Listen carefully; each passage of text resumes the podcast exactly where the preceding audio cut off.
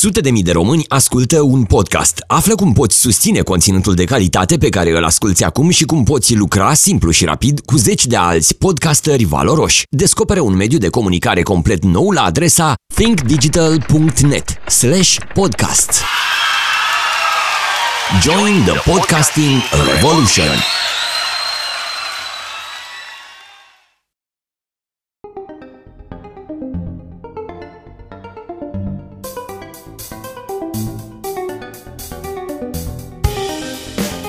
Venit la Aeropedia, un podcast despre dorință și iubire. Te avertizăm că acest podcast poate avea un conținut adult. Ai sub 18 ani?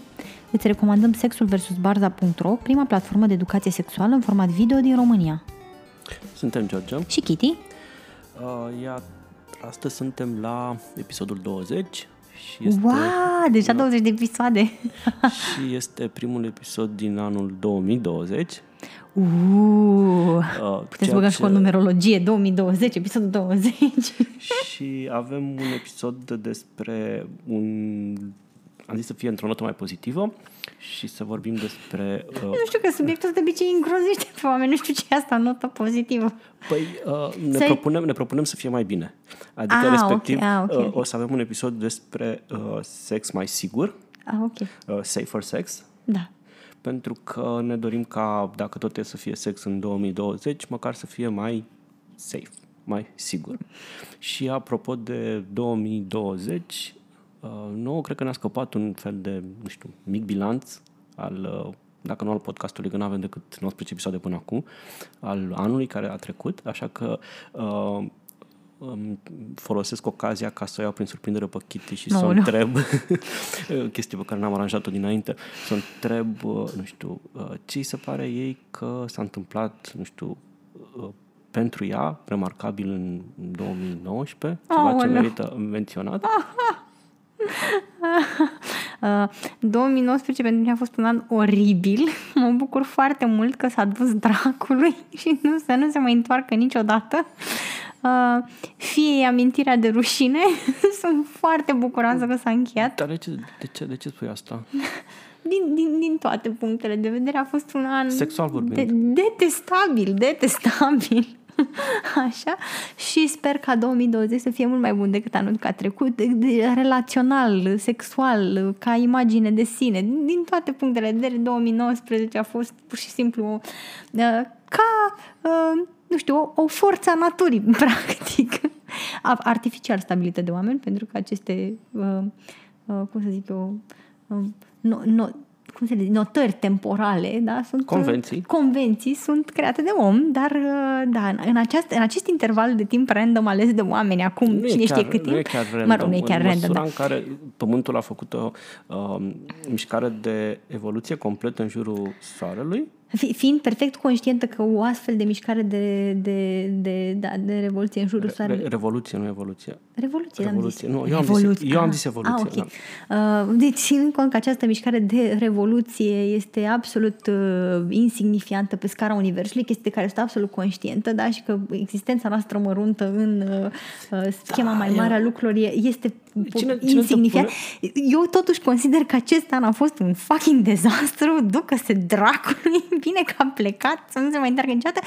Poate între singurele lucruri bune pe care le-am făcut anul ăsta a fost, pe lângă faptul că am reușit să petrec mai mult timp cu familia și cu băiatul meu, uh, este faptul că am făcut acest podcast. Dar în rest, ce an groaznic. Da, eu credeam că o să te bucuri uh, că, mă rog, că o, să, că o să te bucur că am lansat podcastul odată Mă, da, și de asta că mă bucur, ăsta da. e cel mai bun lucru care s-a întâmplat. Da, sau, mă chiar rog, este, realmente. lucru Nu. bun. A, Și de acolo că- a fost, tot, tot, ăsta a fost lucru bun și restul a fost tot un trainwreck. Și că a fost un moment de învățare, mă gândesc, că toate lucrurile astea grele, dificile, pot fi și momente de învățare. Ce bine ar fi să n-am aceste momente de învățare. mă- Ce, ce, nu. Mă gândesc eu. Îmi pare rău, nu mă așteptam ca uh, și nici nu mai pot să editez acum și să scot răspunsul lui Kitty, că începem atât de uh, sumbru.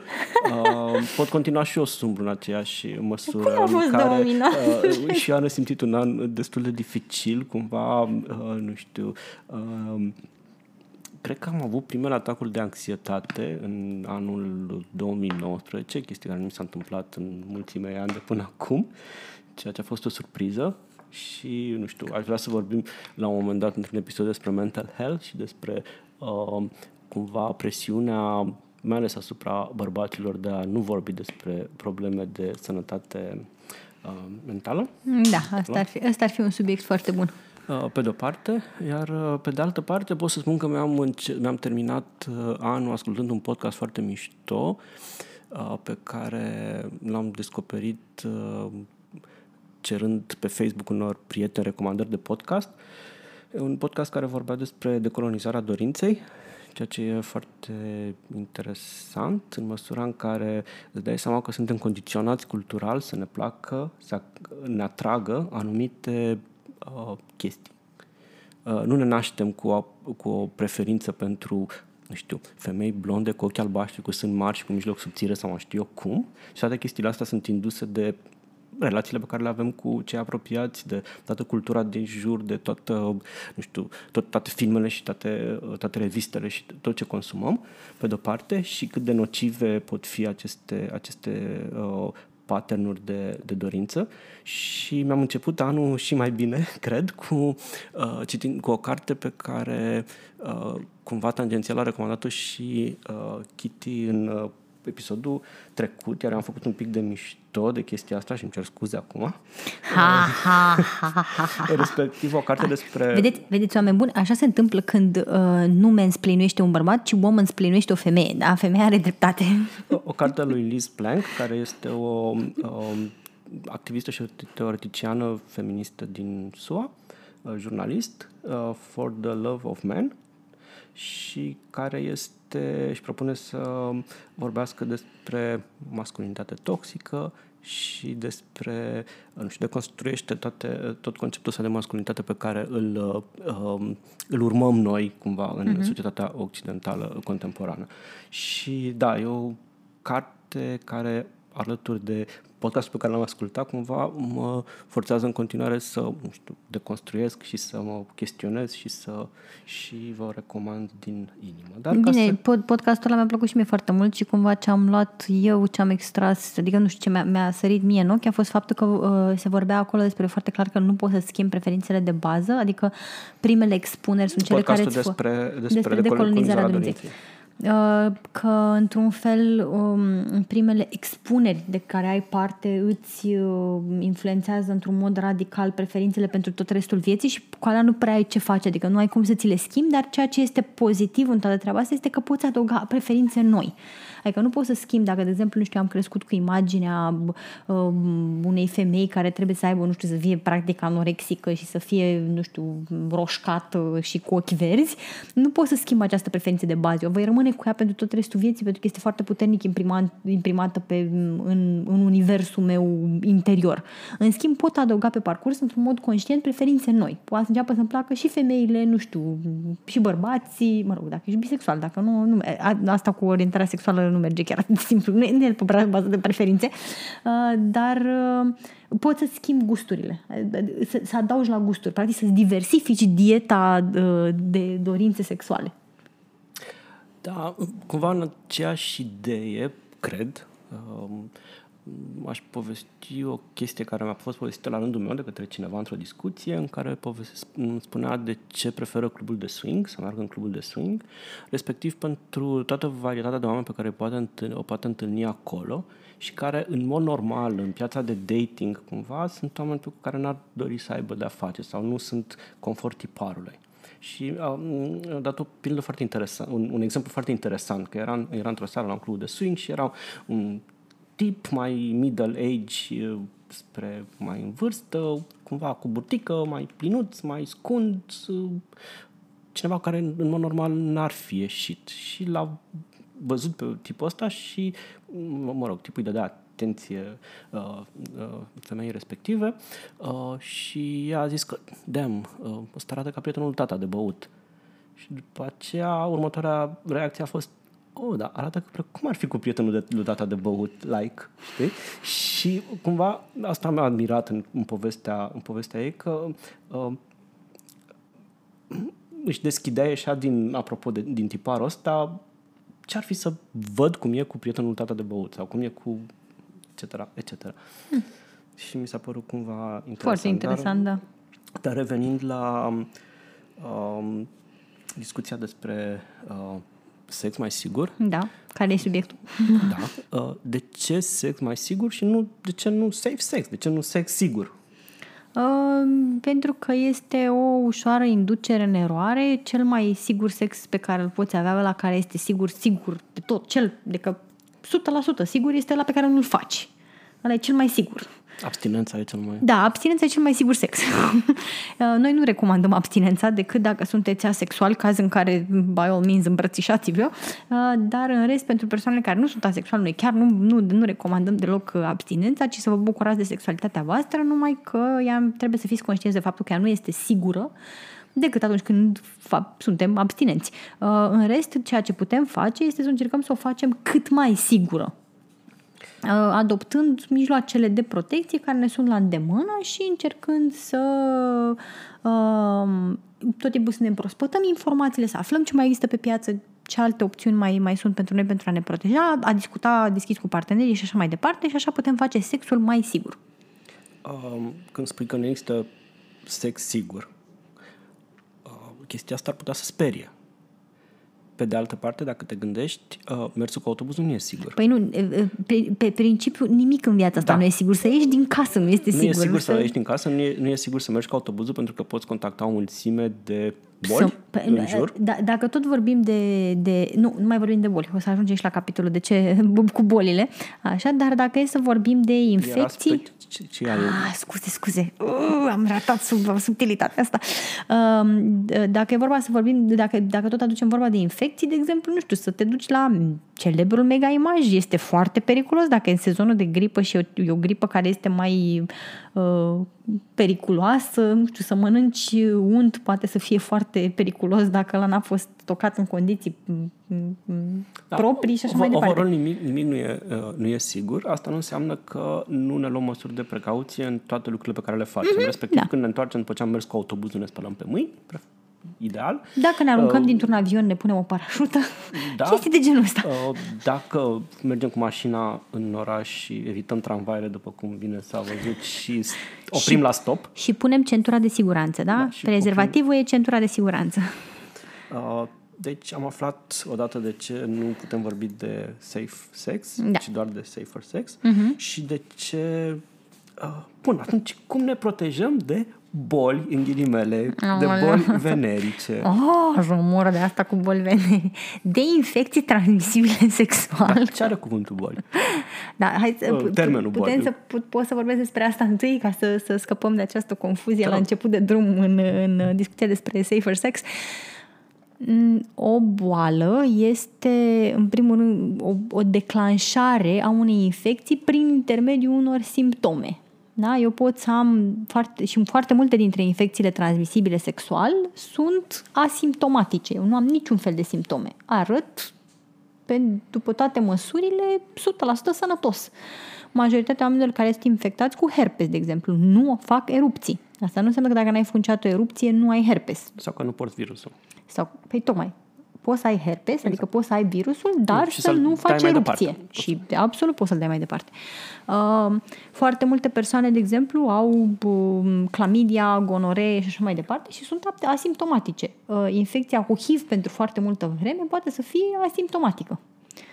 Um, Și HPV-ul la bărbați este total Este- asimptomatic sau de cele mai multe ori asimptomatic? Mă rog, de cele mai multe ori, în cele mai multe cazuri este asimptomatic, pentru că și HPV-ul la bărbați poate să provoace niște consecințe extraordinar de, de dureroase. Uh, Dar în mare parte infecțiile transmisibile sexual, motivul pentru care se transmit în stânga și în dreapta cu atâta fericire este pentru că sunt asimptomatice. Dacă Deci ar nu fi putem toate... vorbi de boli. Exact. Deci este, o, este o infecție care există în organism, dar nu a declanșat simptome, nu, nu s-a transformat, dacă vrem să spunem așa, într-o boală. Bine, și mai e un aspect, că cuvântul boală vine cu toată greutatea asta uh, morală, de rușinare, de, de... E nașpa să ai o boală, știi? Da, și bine, oricum toată, pro- toată discuția despre infecții transmisibile sexual este, din punctul meu de vedere, foarte mult um, biased și uh, plasată într-un mod greșit. Oamenii tind să vadă infecțiile transmisibile sexual ca pe acest... Uh, Ca pe o stigmă. da, nu, nu, ca pe o chestie foarte periculoasă. Că în clipa în care vorbești de infecție, oamenii își imaginează că, nu știu, ai făcut uh, clamidia și te perpelești pe jos în chinurile focului. Și, într-adevăr, unele dintre aceste, dintre aceste simptome pot fi foarte neplăcute, cu atât mai mult cu cât sunt în zona genitală, care este o zonă delicată. Dar, pe de altă parte, sunt o grămadă de alte chestii care dau niște simptome mult mai nașpa, că, de exemplu, nu știu, eu la un dat am avut o viroză la plămâni, am tușit în continuu timp de trei luni, dar simțeam că mi se rup coastele. Aia ar fi, aș fi preferat o clamidia, sincer. clamidia 70 zile de antibiotic și te, te, te, numai bine și frumos, treci mai departe. Pe aia n-au, n-au făcut ce să mi-o vindece și tot dădeau de-astea, siropuri cu zahăr, practic, că nu, tu nu-ți vindecă nimic, adică e pur și simplu un spasm, n-au, n-au ce să-ți facă, decât să te bată pe umăr să zică ne pare rău, sperăm să te faci mai bine. Și timp de trei luni am fost în mă durea toată cutia toracică, nu mai suportam, efectiv, mai puteam. Aia, nu știu, mi s-a părut mult mai nașpa decât 10 zile pe antibiotice pentru o clamidia.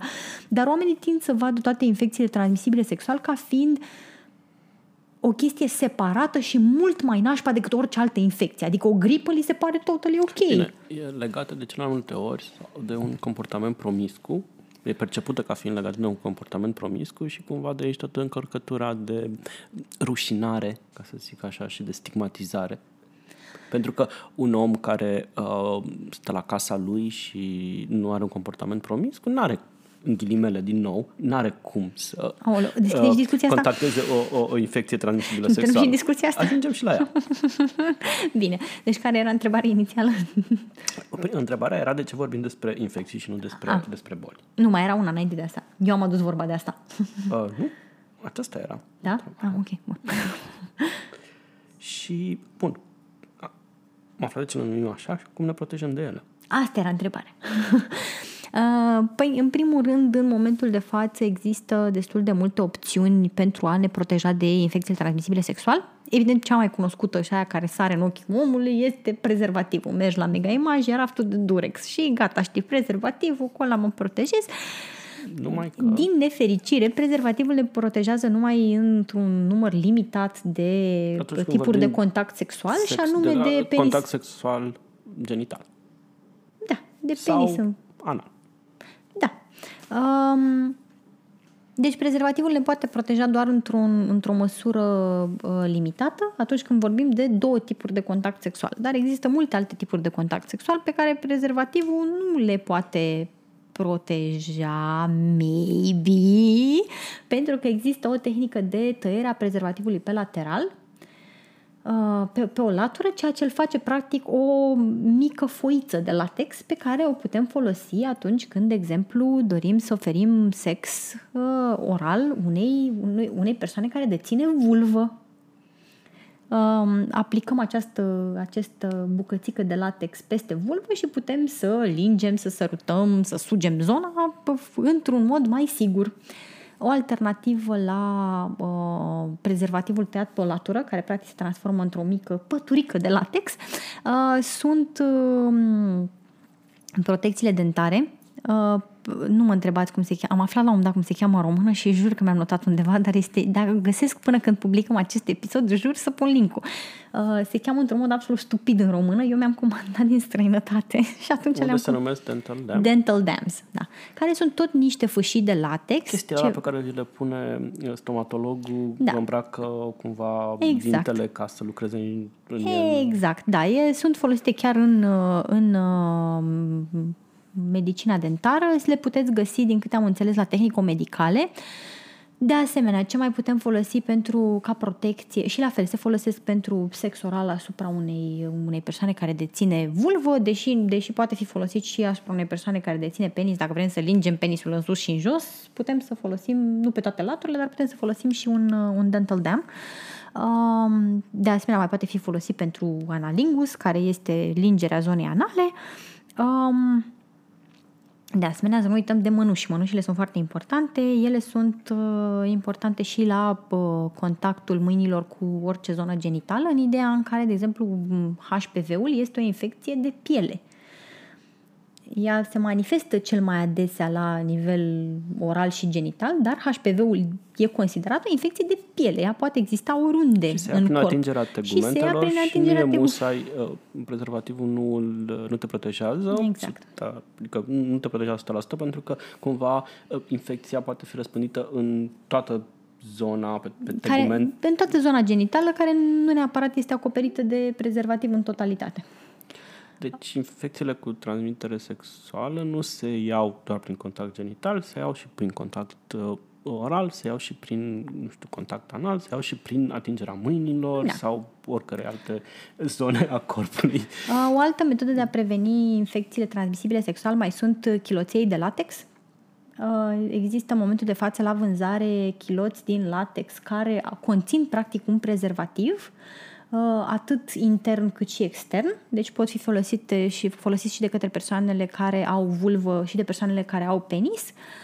Uh, și mă rog, poate să fie un fetiș foarte interesant și super protecție inclusă. Eu, eu aud prim, pentru prima dată de, de chestia asta.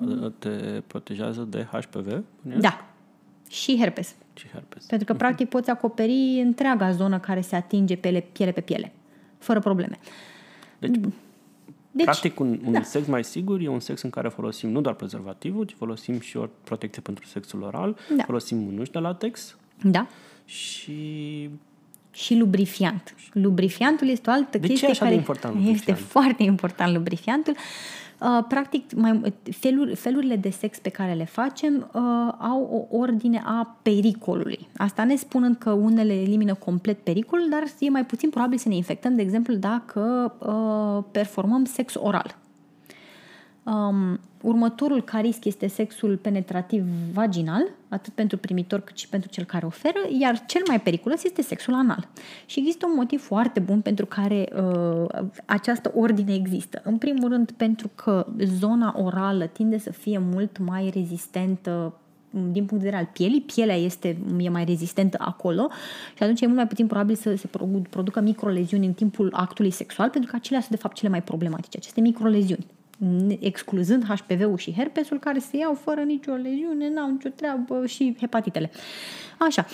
Uh, dar sunt anumite chestii care se transmit mai greu prin intermediul sexului oral și pentru că, și asta este o tehnică important de reținut, în clip, dacă aveți un partener care se termină în gură, ca cum s-ar zice așa, de, de pe stradă, adică depozitează sperma în cavitatea orală. să nu credeți că n-am și vocabular, da, vă rog. Um, este foarte important să nu ne jucăm cu sperma, ori o scuipăm, ori o înghițim. Acestea sunt cele două opțiuni. Cu cât sperma rămâne mai mult în cavitatea bucală, o ținem în gură, cu atât este șansa mai mare să luăm ceva din respectiva spermă, dacă există ceva de luat din acea spermă. Mai mult, înghițit. Altceva decât un gust delicios. înghițit, uh, în general, sucurile gastrice rezolvă cam tot ce Exact. e de rezolvat acolo. Sucul gastric este o chestie foarte a naibii, omoară tot ce există de omorât și mm, e foarte puțin probabil dacă am înghițit rapid sperma să Și că să existe o, o fereastră de timp suficient de mare încât chiar să iau ceva și de asemenea dacă scuip la fel.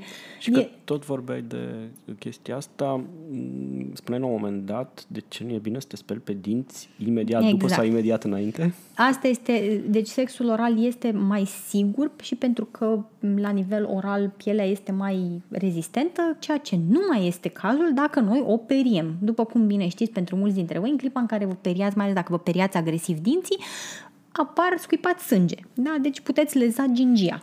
Cu cât este mai dură periuța de dinți, cu cât este mai dură frecarea și așa mai departe, cu atât există șansă mai mare să lezăm gingia. Dacă avem o gingie lezată, dacă avem o aftă în gură, dacă avem un herpes la nivel oral, orice fel de leziune în zona orală crește foarte mult șansele ca noi să luăm o infecție secundară, adică să ne infectăm cu altceva care acea infecție poate pătrunde prin rănile deja existente. Deci e foarte important ca, deși tentația este foarte mare să vă miroasă gura frumos a flori și mentă atunci când oferiți un sex oral, abțineți-vă și mergeți pe varianta gumă de mestecat sau pastile mentolate. Um, și asta vă, vă va scade șansa de a lua o infecție. Bun, următoarea ca pericol uh, în ordinea descrescătoare este uh, sexul penetrativ uh, vaginal. În general, atunci când se freacă mm, zone genitale pe zone genitale, dacă nu există suficientă lubrifiere, există o șansă mult mai mare ca o bucată de piele să se prindă. Prin frecare să se, nu știu, să se producă o microleziune la, la nivelul genital, prin care pot pătrunde infecțiile mult mai ușor. Asta ne înseamnă că toate infecțiile au nevoie de aceste microleziuni pentru a pătrunde în corp, dar unele da. Și este bine să le scădem șansa punând lubrifiant din plin. Uh, recomandarea mea pentru lubrifianți este să dați un ban mai sănătos, dar să vă luați din ala de silicon, care practic mi se pare că este mult mai cost effective pe termen lung, pentru că folosiți foarte puțin și nu se usucă. Se usucă foarte, foarte greu. Pe când cel pe bază de apă tinde să se usuce uh, mult mai repede și trebuie reaplicat des, și deși este mai scăzut ca preț inițial atunci când îl cumpărați, îl și consumați mult mai repede. De asemenea, vă rog eu frumos, nu cumpărați din alea. Este un, deci există un lubrifiant al cărui nume nu o să-l spun, pentru că cine știe, poate avem și noi norocul la un moment dat să fim sponsorizați, dar există acest lubrifiant care se găsește peste tot. Nu este de și cea mai... arome și are, mirosuri. Da. Uh, și nu este cea mai fericită alegere. Sfatul meu este să mergeți frumos în uh, sex shop și să cumpărați de acolo un lubrifiant care, again, chiar dacă este un pic mai crescut ca preț, merită pentru că nu trebuie să-l reaplicați din două în două secunde și de asemenea își păstrează calitățile pe termen mai lung. Pe când acesta care se găsește foarte des tinde să devină cleios, ceea ce tinde să fie foarte scârbos și atunci te descurajează să-l mai folosești pe termen lung. Um, și atenție, a tipul de lubrifiant pe care îl folosiți în așa fel încât să nu interacționeze cu latexul prezervativului, pentru că uh, lubrifianții pe bază de ulei pur și simplu topesc. Da, uh, nu se recomandă în general niciun fel de lubrifianți care sunt pe bază de uleiuri naturale, în primul rând pentru că uleiurile naturale au anumite proprietăți care tind să fie disruptive cu flora bacteriană existentă la nivelul vulvei în general. Um, în noi suntem practic un mare depozit de bacterii. Bacterii ideal bune. Acele bacterii bune ne ajută pe noi să facem diverse chestii. Uh, în zona genitală există bacterii care trebuie să existe acolo, sunt foarte bine, aia e casa lor, ne ajută, ne sunt benefice și în clipa în care noi tindem să introducem vari chestii uh, Uh, neprevăzute a fi introduse în zona genitală, acele bacterii tind să se sperie, să mai dea și ortopopii și așa ne alegem cu un dezechilibru al florei bacteriene de la nivelul genital, de pentru care mai o candidoză, mai o temir ce problemă, un miros ciudat și este mai bine să lăsăm acea floră în pace și atunci să folosim lubrifianți care sunt body safe, Uh, deci asta înseamnă că nu ulei de cocos și mai știu eu ce, ci vă duceți frumos la sex shop, căutați acolo ce lubrifianți sunt body safe, îi folosiți pe aceea. Um, de asemenea, un tip and trick pentru cei care sunt pe buget redus, se găsesc um, lubrifianți pe bază de apă um, cu găleata. Nici nu glumesc. La Little puteți să cumpărați o găleată de lubrifiant uh, și sunt uh, pentru uz veterinar. Uh, am descoperit și eu de la cineva acest uh, tip and trick. Mi s-a părut foarte, foarte fun. Vedeți că unii, unele dintre, unii dintre acești lubrifianți uh, pentru uz veterinar conțin și doze mici de antibiotic pentru că atunci când e verificat animalul respectiv în zona genitală să nu se producă microleziuni și dacă se produc acele microleziuni să um, prevină, să prevină o infecție. Dacă voi vreți să folosiți respectivul lubrifiant pe zi de zi ca să vă faceți viața sexuală mai plăcută, e bine să alegeți unul care nu are antibiotic, pentru că, iarăși, nu vreți să băgați antibiotice, să distrugeți flora bacteriană există la nivel, existentă la nivelul vulvei și după aia să vă faceți și vaginului să vă faceți viața groaznică. Uh, dar puteți găsi lubrifianți de uz veterinar uh, pe anumite site-uri, nu o să vi le dau eu pentru că după aia o să ziceți că vă dau sfaturi medicale, ceea ce e foarte prost și mă dați în judecată, dar se, este o variantă și efectiv vă puteți cumpăra o găleată. Eu am o sticlă foarte mare de astfel de lubrifiant, îl folosesc din plin. Foarte bun, n-ai nicio treabă și mai drăguț, roz, miros frumos, n-ai de ce să te plângi, pur și simplu. Bun, deci uh, lubrifiantul tinde să fie foarte important cu atât mai important atunci când vorbim de zone delicate, unde pielea este delicată și asta este motivul pentru care, de exemplu, zona anală tinde să fie și sexul anal tinde să fie cel mai periculos mă rog, periculos în ghilimele. Uh, tipul de sex unde ne expunem unui risc mai mare pentru că zona nu este natural lubrifiată, drept pentru care devine foarte important lubrifiantul, um, și pielea tinde să fie mult mai sensibilă. Um, părerea mea este că uh, aici lubrifiantul pe bază de silicon chiar este un must. Uh, aplicați-l din plin și penetrând respectiva gaură cu degetele ca să vă asigurați că și pe, pe interior este lubrifiant, aplicând generos și pe exterior, și, dar și pe chestia care va penetra respectiva gaură, pentru că foarte mulți am văzut că au tehnica, aplică două picături de lubrifiant pe vârful, nu știu, jucăriei, penisului, degetelor și după aia inserează direct, dar acel lubrifiant nu se răspândește magic, chiar trebuie întins pe toată zona și atunci, înainte ca lubrifiantul să vă fie chiar de folos și să atingă scopul, este foarte important să îl aplicăm pe toată zona cu mâna și să-l răspândim. Um, Bun, astea ar fi, uh, să zicem așa, metode mecanice de protecție și de sex mai sigur, dar mai avem două alte unelte care sunt extraordinar de importante și anume testarea regulată și comunicarea deschisă. Uh, pentru mine o mare schimbare de perspectivă a fost în clipa în care am încetat să mă mai gândesc la sexul mai sigur ca la o chestie pe care o pot, da, dacă iau măsurile corecte, o să ajung la rezultate bune, ci mai mult ca la, domne, o să se întâmple. Ca accidentele cu de mașină în București. Adică, dacă ești șofer în București, știi că accidentul nu e o chestie de dacă mi se întâmplă, este când? când mi se întâmplă și cât de nașpa e când mi se întâmplă. Adică, vrei, o, știi că va intra un din într-o parcare, dar vrei, Prin urmare, dar vrei să asigurare. Da, exact. Și porți centură. Exact. Uh, și vrei să intre în parcare la 10 la oră, nu vrei să intre, de exemplu, pe DN1 cu 100 la oră în tine, aia e mult mai nașpa. Uh, analizele sunt un mod de a te asigura că intră în parcare cu 10 km la oră, îți îndoai un pic bara, asta este mai în dreaptă, mai dai cu o Și cum mai trece mai pe la revizie cu mașina, că e funcțională. Exact. Iar dacă nu e funcțională, nu e nimic, reparăm. Exact.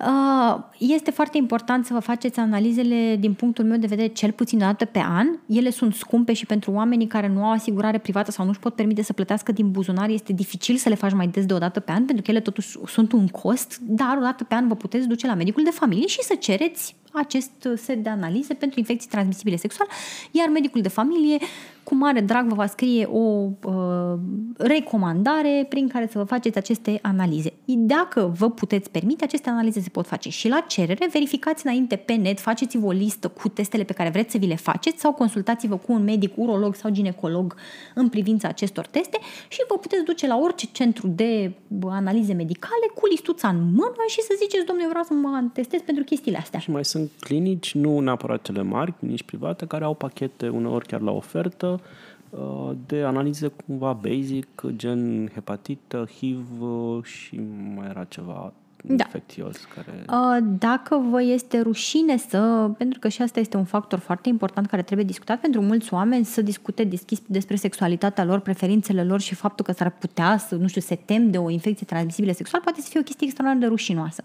Este important să știți că există uh, pe Veneris, se numesc, există un brand de teste at home, Asta înseamnă că îmi pot comanda online, vin într-un pachet uh, acasă, eu le desfac și le fac aceste teste la mine în confortul băii, sufrageriei, dormitorului, nu știu unde vreți voi să vă testați, e, la, e pe preferință personală, pe balcon, dacă sunteți exhibiționiști. uh, și puteți afla rezultatele foarte rapid și au o acuratețe comparabilă cu cea a uh, analizelor făcute într-un centru medical. Deci nu vă imaginați că sunt niște de-astea, ai dumne, da, 50% șanse să, să, să nu vadă infecția. Nu, chiar sunt foarte, foarte bune.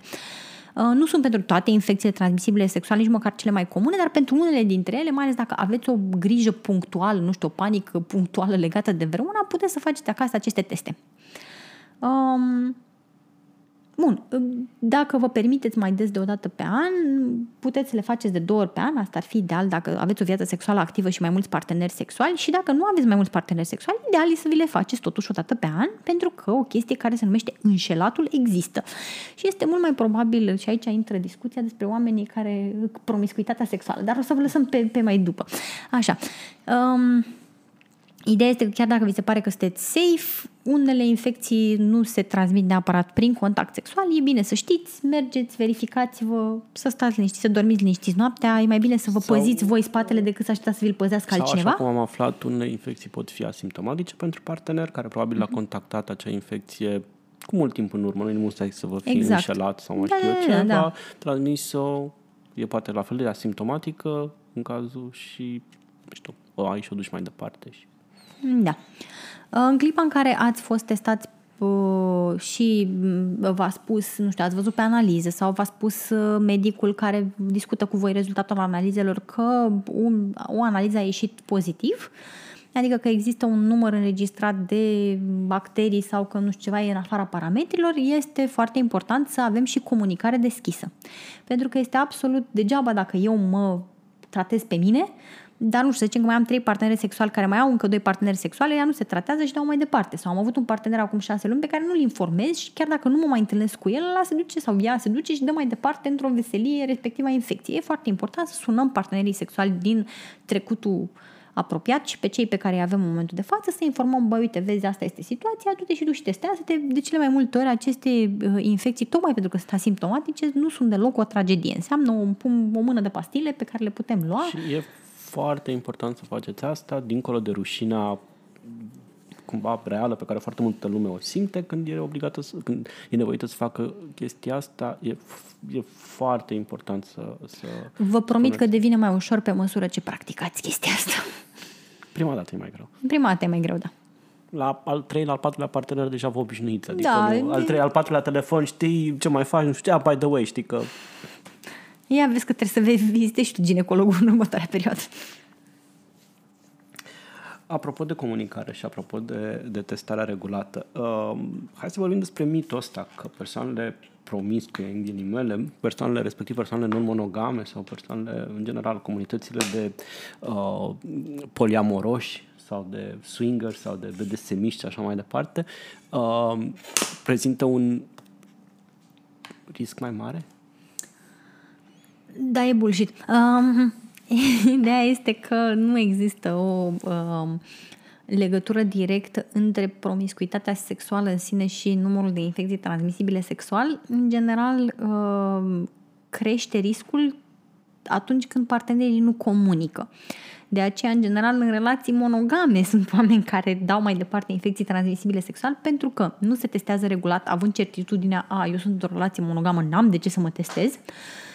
Um, unul la mână, doi la mână, dacă ești într-o relație monogamă, să zicem că ai înșelat sau poate chiar n-ai înșelat, dar ai avea o infecție și brusc ți-a apărut pe analize, a devenit din asimptomatic, pentru că se poate întâmpla și asta, să ai o infecție care este asimptomatică foarte multă vreme și brusc ți apar simptome și tu ești, aoleu, ia cum o explic eu pe asta. Mai mult. Cuplurile stabile sunt fluid bonded, adică Exact, adică nu tind să folosesc facă prezervativ. sex fără prezervativ. Ăsta este un termen foarte important. Fluid bonded înseamnă că partenerii nu folosesc protecție atunci când fac sex și șansele practic sunt foarte mari ca dacă o problemă apare, ea să se răspândească și să rămână nevăzută și nediscutată foarte multă vreme. În general, persoanele care tind să fie, să fie promiscue sexual, uh, dar mai degrabă dintr-o, nu știu, acceptând și asumându-și chestia asta, sunt oameni care își fac analize regulat, care sunt conștienți de importanța sex- sexului mai sigur, care au și obișnuința de a discuta astfel În de România, situații. în Ro- Pe de altă parte, există o corelație între, uh, nu știu, sex irresponsabil, să zicem, adică atunci când persoana este foarte, foarte, foarte mm, sub influența alcool, nu știu, e, e sub influența alcoolului, a drogurilor și așa mai departe, aceste persoane, da, tind să mai uite de prezervativ, ceea ce să fie, tinde să fie o chestie foarte problematică, mai ales dacă sunt doi oameni beți sau, nu știu, într-un club, au luat droguri și fac sex și uită de prezervativ, se poate întâmpla chestia asta. Asta ne însemnând că neapărat persoanele care consumă alcool sau droguri sunt irresponsabile sexual, pentru că sunt oameni pentru care asta este o regulă lipită în frunte și indiferent ce se întâmplă și dacă de-abia se mai pot uh, ridica de pe marginea patului, dar totuși au o poftă de sex, primul gând va fi dume prezervativul. Nu există sex fără prezervativ. Deci aici intră în o convingere personală în joc. Da, eu vreau să mai spun că în România nu există studii, uh, statistici în direcția asta, dar statisticile din SUA arată că în comunitățile uh, non-monogame uh, incidența uh, infecțiilor cu transmitere sexuală este similară cu cea din, din restul populației, pentru că mai mult uh, oamenii care cumva sunt non-monogami sunt mai aware de risc, mai conștienți de riscurile la care se expun, și au mai multe măsuri de precauție, se, uh, se analize, își fac analizele mai, uh, mai des și, în general, au și mulți dintre ei, nu toți, dar mulți dintre ei au și un exercițiu al comunicării, uh, pentru că sunt forțat cumva de stilul de viață pe care îl practică să comunice și, și le e mai ușor să gestioneze. Deci asta este un mit. Dacă întâlniți un poliamoros sau un swinger, uh, nu e un purtător, uh, nu e un purtător de virus cu picioare, ci e, e Aș mai vrea să mai fac o mențiune importantă. De asemenea, dacă vă imaginați, eu pe mine mă irită foarte tare termenul de curat. Um, poți să te speli cu șampon de gălbenele de trei ori pe zi în zona intimă, asta vă asigur că nu va descuraja din bacteriile. Potrivă, din potrivă. din potrivă chiar le poate încuraja, pentru că văd o floră ne, uh, nesănătoasă în zona respectivă și zic, ce interesant, ia să vedem dacă putem coloniza chiar aici. Um, deci o infecție transmisibilă sexuală nu spune nimic despre curățenia sau lipsa de curățenie a unei persoane. Asta unul la mână și doi la mână, dacă cumva sunteți genul de persoană care trăiește sub iluzia că lasă lume că știu eu că am un partener sexual de aia de treabă, adică sunt oameni ca lumea, nu... Am eu încredere în ei. Am eu încredere în ei. Vă asigur că voi puteți să aveți oricât de multă încredere doriți în ei și bacteriile au la fel de multă încredere în capacitatea lor de a fi purtători Uh, chiar nu, nu, nu, nu, nu cred că am întâlnit vreodată uh, uh, nu știu, un tricomonas care să vină să zică, dumne, tu pare om cu masterat, nu cred că e cazul să mă iau de tine la, nu, mă duc la de la care are numai bacalaureatul, deci chiar nu. Aha, tu mai ai făcut duș, nu te ocolesc. mm, oh, parfum de trandafir la duș, bleh. deci nu, chiar nu așa funcționează infecțiile transmisibile sexual, vă jur. Totuși putem lua lucrurile atât de nu știu, ușor, respectiv nu există uh, infecții sau uh, uh, nu ne putem confrunta cu probleme de sănătate destul de grave în urma unor contacte sexuale mai mult sau mai puțin protejate, adică totuși există un risc legat de HPV, care uh, e un virus ce poate uh, provoca uh, la femei uh, cancer de coluterin. Uh, există în continuare HIV, există uh, hepatită. Da, da, da, da. Uh, și toate astea sperie destul de tare. Ce facem cu chestia asta? Cât de tare ar trebui să fim speriați? O să încep cu o glumă, ceea ce e foarte inapropriat în contextul acestei întrebări, dar totuși o să fac. Vă, vă promit de pe acum că, că în cazul în care trăiți, moartea este 100% garantată. la mână.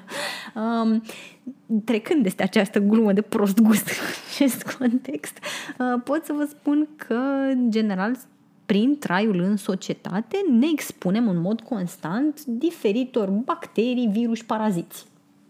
La fel cum poți să iei păduc, deși eu un om foarte de treabă care n-a deranjat cu niciodată, niciodată cu nimic păduchele, și pur și simplu păduchele se pare că, oh, uite ce interesant. Uh, poți să ai, de exemplu, uh, o tăietură la nivelul degetului care să se suprainfecteze și să se ducă la amputare. Sunt foarte multe tipuri de cancer pe care, uh, care sunt foarte greu de depistat pentru că nu au simptome foarte clare și în clipa în care sunt depistate sunt deja foarte avansate deci, da, viața este o, o afacere destul de periculoasă, uh, garantată este moartea. Uh, ceea ce putem face este să reducem riscurile, dar dacă e să mergem pe principiul ăsta, atunci ar trebui cu toții să ne închidem în casă, deși nici asta nu ne ajuta, pentru că statistic vorbind, cele mai multe accidente se petrec chiar în casă. Deci nu, nu mi se pare cu astfel, asta nespunând că anumite infecții transmisibile sexual sau transmisibile prin alte metode, nu știu, pentru că te-ai urcat în metro și ți-a tușit unul în față care de fapt are o infecție cu temir ce bacterie exotică sau nu știu, virus, virus exotic pe care l-a adus din ultima călătorie în Guam or something, I don't know, America de Sud, în Canada. Poate că în Canada sunt alte bacterii și alt virus decât uh, avem noi aici și ei de la și... Hmm? Virusuri de ce? Poate, de, poate noi suntem toți de fapt într-o simulare și suntem androizi și sunt doi la alții, așa. Um, de când așteptam să fac corectura asta, să mă însplăinuiesc virusurile. Mulțumesc, da. Uh, și, uh, într-adevăr, anumite infecții transmisibile sexual pot avea consecințe destul de grave. Anumite simptome pot, pot să fie deosebit de neplăcute pentru unele persoane care iau herpes genital. Simptomele acestui herpes genital, re- respectiv primele erupții, pot să fie foarte dureroase, uh, nasoale, stigmatizante, distressing la nivel psihologic, chiar dacă la nivel fi- fizic poate nu se manifestă chiar atât de nașpa, dar sunt unii care chiar trag lozul nenorocos și au cele mai nașpa simptome posibile, care sunt neplăcute, dureroase, uh, pot să provoace panică, nu știu, să te sperie și așa mai departe. Astea fiind spuse, e bine să încercăm să ne protejăm pe cât de mult putem. Asta nu înseamnă, a, domne, da, oricum poți să iau infecție de oriunde, înseamnă că fac sex fără prezervativ cu jumătate de oraș și vedem noi, fingers crossed, că nu se întâmplă nimic. Nu, Ne apără absolut deloc. energiile pozitive ale Ne apără, Universului. nu ne apără și jur că nu ne apără nici uh, Mercur retrograd, nici, nici intrarea în anul 2020, nici pe 20 a doua 2020 nu o să puteți să faceți sex fără prezervativ, se sperie bacteriile pe cuvântul de onoare. Deci, da, într-adevăr, an, uh, anumite m, infecții pot avea consecințe foarte nasoale. Astea fiind spuse, de exemplu, în cazul HPV, foar- doar un număr limitat de uh, tipuri de HPV pot provoca cancer. Dintre persoanele care iau aceste m, tipuri de HPV, uh, dar își fac re- regulat testul Papa Nicolau, pot afla din timp dacă există vreo problemă, înainte să dezvolte cancer pot lua tratament, care în cele mai multe cazuri funcționează fără probleme. Da, există și o mână de persoane pentru care tratamentul nu funcționează, care poate să facă forme foarte agresive de cancer și consecințele să fie cât se poate de serioase. Numai că, iarăși, procentul este mic și cu cât ne protejăm mai mult, cu atât acel procent scade. Apropo de protecție, există uh, vaccinuri pentru HPV, nu pentru toate tulpinile, Da. dar există vaccinuri pentru HPV, există un program național de vaccinare care Pentru se- hepatită, de asemenea, hepatita B se poate vaccina și hepatita A, dacă nu mă înșel. Da, uh, dar legat de HPV există uh, inclusiv uh, uh, persoanele mature pot face vaccinuri. Din nou, nu acoperă toate tulpinile, nu toate tulpinile care au risc, dar o bună parte dintre ele. Uh, România, din păcate, are o incidență foarte mare a cancerului de col uterin, tocmai pentru că în România nu s-au uh, implementat sistematic programe de vaccinare. Uh, Iar atunci când a fost celebru scandal cu obligativitatea vaccinării, știm ce s-a întâmplat și lumea a refuzat să facă vaccinul, faceți vaccinul, ajutați Și mergeți la testarea cu Papa Nicolau, ea este recomandată o dată pe an, este inclusă în asigurarea de sănătate, este extraordinar de importantă și majoritatea femeilor sar ani buni fără a face această testare pentru că de cele mai multe ori au de-a face cu cadre medicale care sunt uh, lipsite de bunăvoință, lipsite de empatie. Uh, procedura poate să fie extraordinar de dureroasă dacă e făcută de către un medic care nu are grijă pentru că trebuie să introducă un speculum în vagin și să depărteze zona respectivă, o procedură care e neplăcută dacă nu se face cu grijă, cu răbdare și unii medici nu au grijă și nu au răbdare. Um, dar cu toate astea este extraordinar de important. Încercați să găsiți un medic pe recomandare care să fie ok și mergeți și faceți testarea Papa Nicolau dacă sunteți uh, posesori de vulvă. Legat de celelalte două boli care sperie sau două constelații de boli care sperie, hepatita. În ultima vreme există în cel mai nefericit caz în care contactați hepatită ce există acum un tratament, e drept foarte costisitor, dar spre deosebire de situația de acum, nu știu, 5 ani, acum există tratament pe piață și funcționează. Da.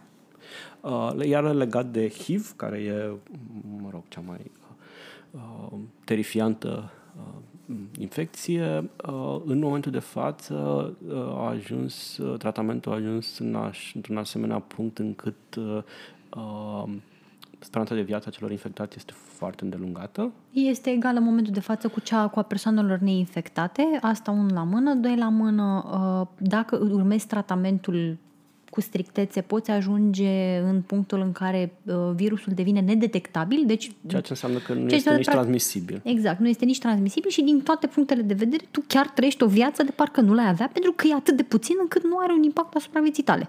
Punct. Repetăm, asta nu înseamnă că trebuie să renunțați la prezervativ. A, nu, nu, deloc, deloc. Din potrivă, e un tratament foarte costisitor, e un tratament debilitant până la urmă, pentru că, că îți afectează restul organismului foarte, foarte Evident. puternic, dar like, nu, este, nu ești lipsit de speranță nici în momentul în care... Și în momentul de față se lucrează, din câte am înțeles, la un vaccin împotriva herpesului, ceea ce ar însemna că generațiile care vin după noi s-ar putea chiar să, dacă au noroc, să nu mai trebuiască să bă, aibă de-a face cu, nici măcar cu această Um, e, care ar fi cuvântul român pentru annoyance? E pur și simplu o chestie enervantă, adică că herpesul nu te poate omorâ, nu poți nimic de la herpes. E foarte enervant, e al dracu de enervant și e traumatizant pentru că e foarte stigmatizant. Când îți iese o erupție de aia arată oribil. Eu fac, de exemplu, în zona orală și mi se pare cea mai groaznică chestie de planetă să ies din casă 10 zile cu chestia aia pe față. Like, oh my god. A, și analizele pentru herpes sunt foarte scumpe și nu depistează decât că ai anticorpul și, și asta uh, în cazul în care uh, virusul este într-o perioadă, pentru că sunt unele persoane care sunt infectate, dar pentru că virusul este foarte inactiv, da, nu este detectabil. Deci te duci frumos, îți faci testarea, îți iese că n-ai nimic, atunci zici, oh, ce bine, și de fapt tu ai și îl răspundești mai departe. Adică eu am ajuns să consider, dar, again, asta este alegerea mea personală și perspectiva mea personală. Când vine vorba de HPV și de herpes, pur și simplu presupun că toată lumea l-are este o realitate. și să fie cu astea. Sperăm să nu tragem lozul acela de norocos. Fingers crossed. Și că tot vorbeam de uh, HIV, uh, dacă vrei să pomenești, să vorbești despre uh, termenul pe care vrem să-l explicăm în episodul de astăzi. În acest episod voi explica ce este PrEP. Uh, PrEP este o pastilă care are două medicamente împotriva HIV care este luat uh, zilnic acest medicament pentru a preveni infectarea cu HIV. Deci înseamnă că dacă nu aveți HIV, dar vreți să faceți uh, mult sex și vreți să vă protejați de o potențială infectare cu HIV, uh, puteți să luați PrEP zilnic. Um, evident că se recomandă pentru populațiile care sunt mai expuse riscului, nu toată lumea trebuie să-l ia, dar dacă vă doriți, este o opțiune.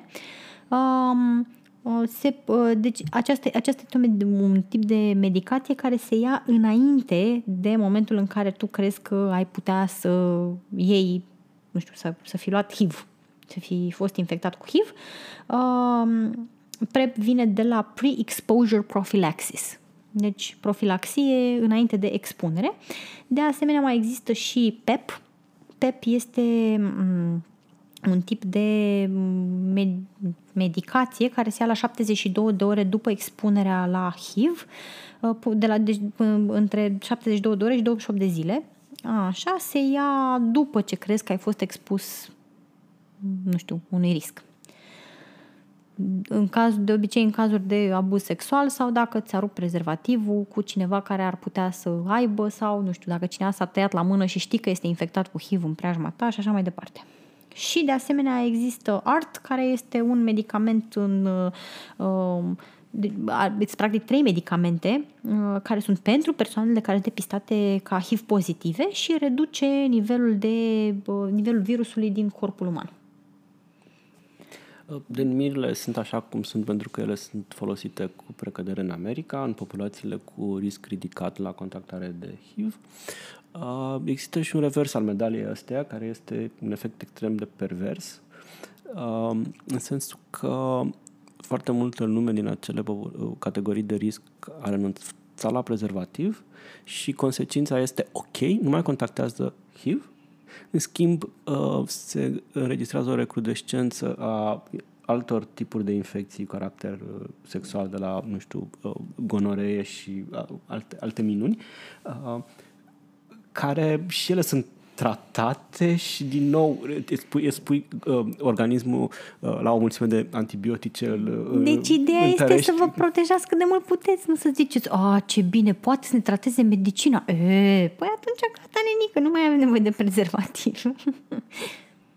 Bun, să zicem că am lămurit cum e cu analizele, cum e cu felul în care tratăm, că am aflat că e importantă comunicarea. Foarte importantă cum dracu fac? Adică mă duc la date, suntem, uh, ne placem foarte mult, uh, începem, nu știu, un fel de interacțiune, așa.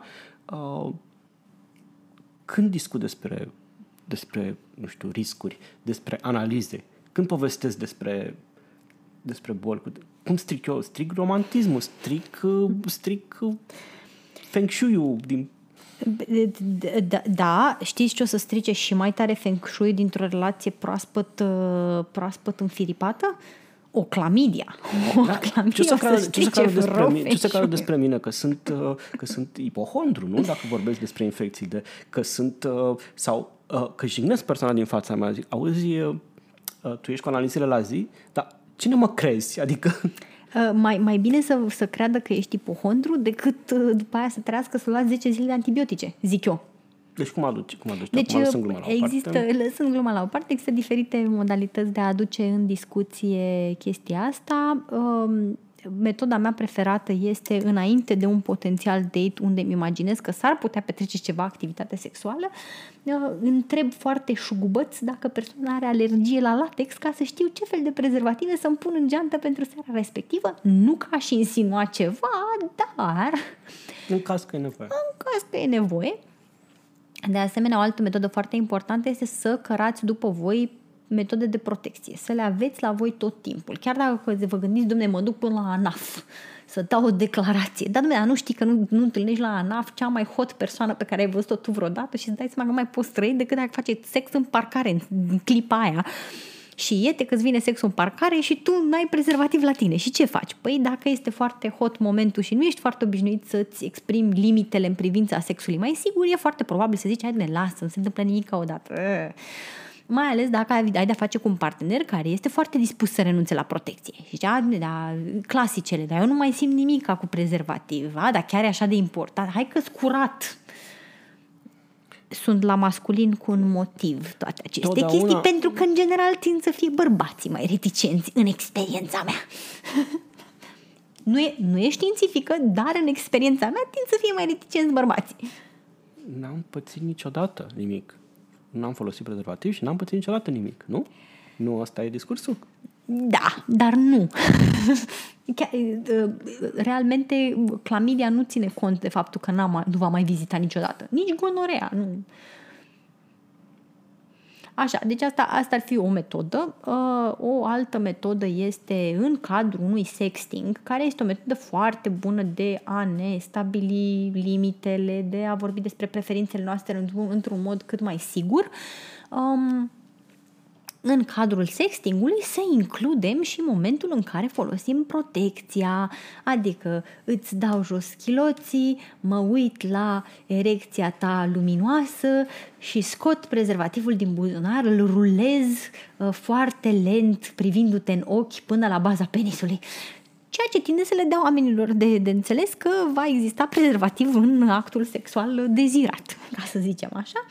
Um, de asemenea, am găsit că atunci când vine vorba de analize este foarte ușor dacă voluntariați voi informația. Că metoda mea este pur și simplu să mă le zic oamenilor, uite știu eu, tocmai m-am testat și totul pare să fie ok. Și în general omul va fi tentat să zică ori versiunea A care e mult plăcută urechilor mele, a, da, și eu m-am testat acum X luni, uite, astea, totul a fost ok.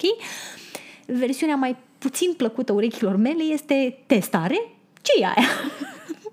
și moment educațional sexual. În încheiere, poți sumariza cumva un set de reguli legate de ce face sexul mai sigur? Uh, comunicare, comunicare, comunicare. Um, să vă aduceți propria protecție în tot timpul, tot timpul. Și până la mega imaj. Nu știți. Nu știți niciodată de unde răsare cel mai hotat sexual al vieții voastre. Um, puteți încerca să vă exersați răspunsurile la diferite scenarii care v-ar putea speria, adică, de exemplu, la clasicul uh, uh, nu simt nimic, bine, eu am și niște răspunsuri sarcastice pe care nu vi le recomand, dar vă puteți găsi propriile răspunsuri. De exemplu, aia cu nu simt nimic dacă pun prezervativ, eu tind să răspund, știi când simți și mai puțin? Dacă nu faci sex deloc, atunci chiar nu mai simți nimic. Um, mă rog, asta fiind o glumă pe care mi-o permit, pentru că la, eu un clip în care aud pe cineva care îmi zice că nu folosește prezervativ, instantaneu îl șterg de pe lista de potențial parteneri sexuali. Adică. um, puteți să faceți un fel de roleplay cu prieteni dacă vă stresează faptul că trebuie să comunicați despre analize, prezervative și așa mai departe. Puteți să rugați un prieten, băi, uite, poți să pretinzi că ești un potențial partener sexual și să treci pe niște replici cu mine să văd dacă am curajul să le spun cu voce tare, să mă aud spunându-le, ceea ce tinde să facă lucrurile mai ușoare. Și mai funny și mai funny, da? Uh, să vă cunoașteți uh, limitele mm, și mm, granițele foarte bine înainte de a intra, adică să le știți la modul general și atunci când veți intra în situații individuale, știind foarte clar care vă sunt limitele, vă e mult mai ușor să le exprimați. Adică dacă, de exemplu, eu am regula foarte clară, eu nu fac sex penetrativ fără prezervativ, nu fac excepții de la acea regulă. Aceea e regula mea și eu o voi respecta pentru că mă respect pe mine, în primul rând. Încercați să nu fiți excesiv de băuți sau sub influența drogurilor atunci când decideți să intrați într-o întâlnire sexuală uh, sau aveți alături de voi un uh, prieten care poate să keep you in check, să vă descurajeze dacă vă apucă dragostea eternă când sunteți prea băuți ca să mai știți de capul vostru sau măcar care să vă îndese în pumn nou un prezervativ atunci când vă închideți în cameră ca să faceți sex sau poate chiar să bată la ușă după două minute după ce v-ați închis în cameră, zică să nu uitați de prezervativ. Auziți? Dar prezervativul este așa. Um, de asemenea, ajută foarte mult dacă facem sexul mai sigur o parte din sex, adică nu să fugim de el awkward, ci, nu știu, să învățăm, de exemplu, să punem un prezervativ cu gura. Ca parte din preludiu. Sau, ca parte din preludiu sau să masturbăm partenerul în timp ce aplicăm o folie din latex. De asemenea, folia alimentară pentru tot felul de organe genitale este foarte bună și mega ieftină și s-au făcut niște teste, nu sunt din păcate de nivel medical, dar aparent din testările care s-au făcut până acum e ține destul de bine, adică șansa ca bă, bacterii, virus și paraziți să treacă prin folia alimentară este foarte, foarte mică. Deci folosiți mai mică decât dacă nu folosiți și când vorbim de folie alimentară nu ne, folo- nu ne referim la aia de aluminiu. Nu la nu, nu, nu, nu, chiar nu. Deși și ăla poate să fie un king, să nu judecăm oamenii. Dacă vă place aia de aluminiu... Doar sub formă de coif. doar sub formă de coif ca să ne protejăm de energiile care ar duce la infecții transmisibile sexual, nu? Sarcasm. Nu, energiile nu provoacă infecții transmisibile sexual și nici nu ne împăzesc de ele. A, așa, de asemenea, este foarte important să nu ne grăbim atunci când vine vorba de activități sexuale care pot avea un risc mare, să gândim bine înainte dacă vrem să facem lucrul ăla și să ne informăm cum să-l facem mai sigur. De exemplu, penetrarea în diferite găuri cu obiecte de dimensiuni mari poate să producă la leziuni, ceea ce poate să facă să ne expună la anumite infecții. De aceea e foarte bine ca înainte de a face activități extreme din punct de vedere sexual să ne documentăm, să știm în ce ne băgăm. Um, de asemenea, asigurați-vă că partenerii pe care îi alegeți înțeleg cât de important este sexul mai sigur, atât, atât pentru protecția voastră, cât și pentru că e o ocazie de a crea comunități care sunt mai sigure. Din păcate, nu chiar ne lipsește educația sexuală și e datoria fiecăruia dintre noi în măsura în care putem și simțim că avem capacitatea de a face asta, de a încerca să-i învățăm și pe alții cum să facă lucrurile mai bune pentru noi toți.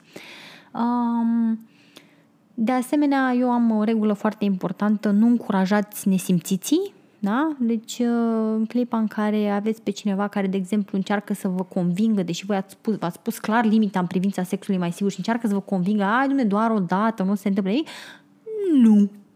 Uh, ai că ești cu mine, n-ai încredere în mine, nu. Orice, ce, orice uh, cedare îl încurajează să persevereze în comportamentul uh, nociv și nu adică nu sunteți responsabili doar pentru voi când, când nu refuzați, exact. când acceptați uh, insistențele cuiva, ci sunteți responsabili, în opinia mea, și pentru tot ce va face acea, acea persoană după voi, pentru că voi l-ați încurajat și ați dovedit că tipul ăsta de comportament de rezultate. Da, pe de altă parte, într-adevăr, uh, eu tind să recunosc că e foarte dificil să porți aceste discuții, mai ales pentru că noi nu știm să le purtăm, nu am fost educați să le purtăm. Uh, mulți dintre noi chiar avem o rușine foarte mare internalizată în ceea ce privește propria sexualitate, ceea ce face astfel de discuții mult mai dificile decât ar trebui ele să fie în mod normal, pentru că, nu știu, nu ezită nimeni să ducă la birou să zică, bă, am luat o răceală oribil, groaznic, nu mai pot, îmi curge nasul și tot ești la birou. Și se uite jumătate de birou la tine și like, da, mersi, știu de ce o să-mi fie rău peste o săptămână, mă bucur că ai venit la muncă, deși erai bolnav nu avem o problemă în a comunica asta. Ni se pare foarte ok să o spunem foarte casual. Da, ne-am luat o gripă, mamă, ce gripă, febră 40 am avut. Și noi, ok, am bănuiesc că asta mi se va întâmpla și mie, nu? Um, și cred că ar trebui să devină conversațiile despre sex mai sigur la fel de casual și de normale ca orice altă conversație despre condiții medicale. Pe de altă parte, recunosc că poate să fie foarte dificil să porți astfel de conversații, poate vă ajută gândul că pentru nimeni n-a fost ușor la început. Orice început, orice este foarte greu. Și oricât de dificil ar fi, e mai puțin dificil decât un eventual tratament și mai puțin costisitor. Da. Da. Nu știu, eu zic că trei replici mai bune decât 10 zile de antibiotic. Uh, acestea fiind spuse, am terminat tema uh, sexul mai sigur. Nu, nu, mai sunt multe, multe de zi. Oh, Da, bine, s-ar putea vorbi într-un serial de Vă fac roman foileton. 10 episoade sau, hai, 5 poate. Și în încheiere, când ai scăpat, ce crezi tu sau ce speri tu să te aducă 2020, Aoleu. Kitty, din punct de vedere sexual? Din punct de vedere sexual. Da. Uh. Um, Nu știu, ție, lumii, uh, habar n-am, podcastului, nu știu, ce, ce așteptări ai tu de la, de la 2020? orgii în stradă? Eu sper la Nu, orgii în nu, stradă. ceva realist. Nu? Totuși, nu? Nu pot să sper la origine stradă, ok. Uh, pot să fac o glumă ca aia, Moș Crăciun, de de ce la Moș Crăciun și ce vrei? Păi aș vrea să am bă, parte de, bă, bă, să adu moșule un unicorn. A, păi nu se poate așa ceva, cerești tu ceva mai realist. A, bă, păi bine, atunci aș vrea ca bă, Trump să nu mai amenințe random uh, națiuni cu războiul. Așa, și ce culoare vrei unicornul ăla? și așa o să zic și eu. Și, uh, dar rea, mai realist vorbind, mi-ar plăcea să văd niște inițiative m, care să apară în România pe tema educației sexuale în școli, dar nu numai. Bine, ele există în, cumva insular așa și ca... Nu, eu mi-am- mi-aș dori ceva la nivel național. Uh, nu înțeleg de ce nu se ia naibii vreo directivă europeană, că ăia sunt mai luminați decât noi pe, pe teritoriul ăsta și să, să se aducă cu, cu forța și la noi educația sexuală. Mi-aș dori foarte mult să se întâmple lucrul ăsta. Um, egoist mi-aș dori niște review-uri pe iTunes pentru acest podcast awesome, care vă vorbește despre sex mai sigur. Sau măcar un like și un share pe Facebook, Da, da, da, măcar un share pe Facebook. N-ar un fi- review acolo, un subscribe, dacă se poate. Exact, exact, da. Mai dați unui prieten dacă vi s-a părut interesant podcastul, așa. Um, La nivel personal am o listă lungă de jucării. Mi-a adus moșul una pe care mi-o doream și sunt foarte recunoscătoare moșului pentru, pentru jucăria mea. Este un nou Doxy. Mm-mm. Aha, așa, uh, dar, Care cred că e mai prost decât vechiul Doxy, dar mă rog, ia, da? de gustibus et coloribus. Uh, și, Ceva mic nu poate să fie la fel de bun ca ceva mare. Deci asta... oh my god, Noul Doxy este mai mic decât celălalt, ceea ce... wow, și, o să și, facem un episod întreg despre de ce mărimea chiar nu și contează. este la fel de puternic, numai pentru că fiind mai mic are o masă mai mică, prin urmare o pune motorului o, uh, o rezistență mai mică și pur și simplu, dacă înainte uh, uh, un Doxy vibra el, acum vibrezi tu în timp ce cel care îl ține, adică like, e, e Or- ceva horror, oricum e, e mă rog. nu știu, Ar poate să-i trebui placă să lui și Kitty. muncim un pic pentru orgasmele partenerilor, da? Păi nu de asta cumpărăm jucării, să nu mai muncim. să ne facem viața mai ușoară, dar nu poate fi nici prea ușoară, că după aia we take it for granted, adică din când în când mai trebuie și un șut în cur de la Doxy pentru un pas înainte. după aia ne lăsăm pe tânjală dacă vine orgasmul așa de simplu. Dar oricum sunt foarte recunoscătoare pentru jucăria mea, mai am o listă lungă, lungă, oh, cât de lungă. Și sper ca până la finalul anului, măcar, nu știu, jumate din ea să o bifez. Și asta va însemna că voi fi falită. și așa că puteți să ne faceți și tot, poate să ne facă vreo donație pe undeva? Uh, Probabil o să facem un cont de, de pat- Patreon Da, da, da. Sau să ne un dați nouă o PayPal. donație ca să am și eu din ce să fiu jucării sexuale pe care după aia să le fac review pentru voi. Dar cea mai bună donație este un uh, subscribe, un like, un share, un, uh, știți voi acolo. Uh, nu m-a întrebat nimeni, dar eu sper de la 2020 Eu să-mi- urma să întreb, după ce să-mi mă lăudam cu lista mea de jucării. decolonizez în continuare dorința și să mai uh, uh, dau din staturile de masculinitate toxică și să nu mai explic lui Kitty cum mai mare e mai bun. Uh, N-ar fi sper. rău, n-ar fi rău. Deocamdată încă cred asta la nivel Mi-ar, mi-ar, de doxy. plăcea, mi-ar plăcea și fără mansplaining de limba engleză, ăla ar fi drăguț. Uh, dar nu s-a întâmplat în podcast. Nu, nu s-a întâmplat în podcast. Mai ales că ar fi penibil ca tocmai eu să explic ceva în engleză. Cum de altfel s-a întâmplat? Surprinzător. Așa. Uh, vă mulțumim că ne-ați ascultat. Sper să vă fie de folos un 2020 cât mai sexy, cât mai kinky și plin cu lucruri bune Adică prezervative și lubrifiant de calitate. și experiențe bune Și jucării. și uh, interacțiuni minunate. Ați fost alături de noi, George și Kitty, la Aeropedia.